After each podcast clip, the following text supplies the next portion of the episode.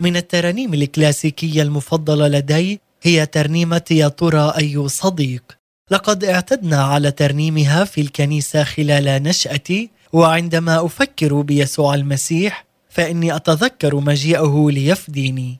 يقول الكتاب المقدس الذي لنا فيه الفداء بدمه. وأيضا أذكر بأنه جاء حتى يكون ممثلا عني إنه يمثلني أمام الآب السماوي.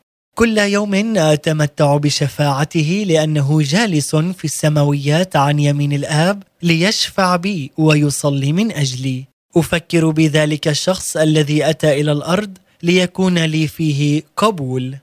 في اليوم الذي سيبوق بوك الرب فإن يسوع المسيح سوف يستقبلني مع كل الذين ينتظرون مجيئه ثانية.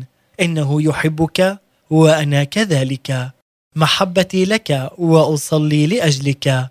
نلتقي مجددا ضمن برنامج دقيقة من فضلك.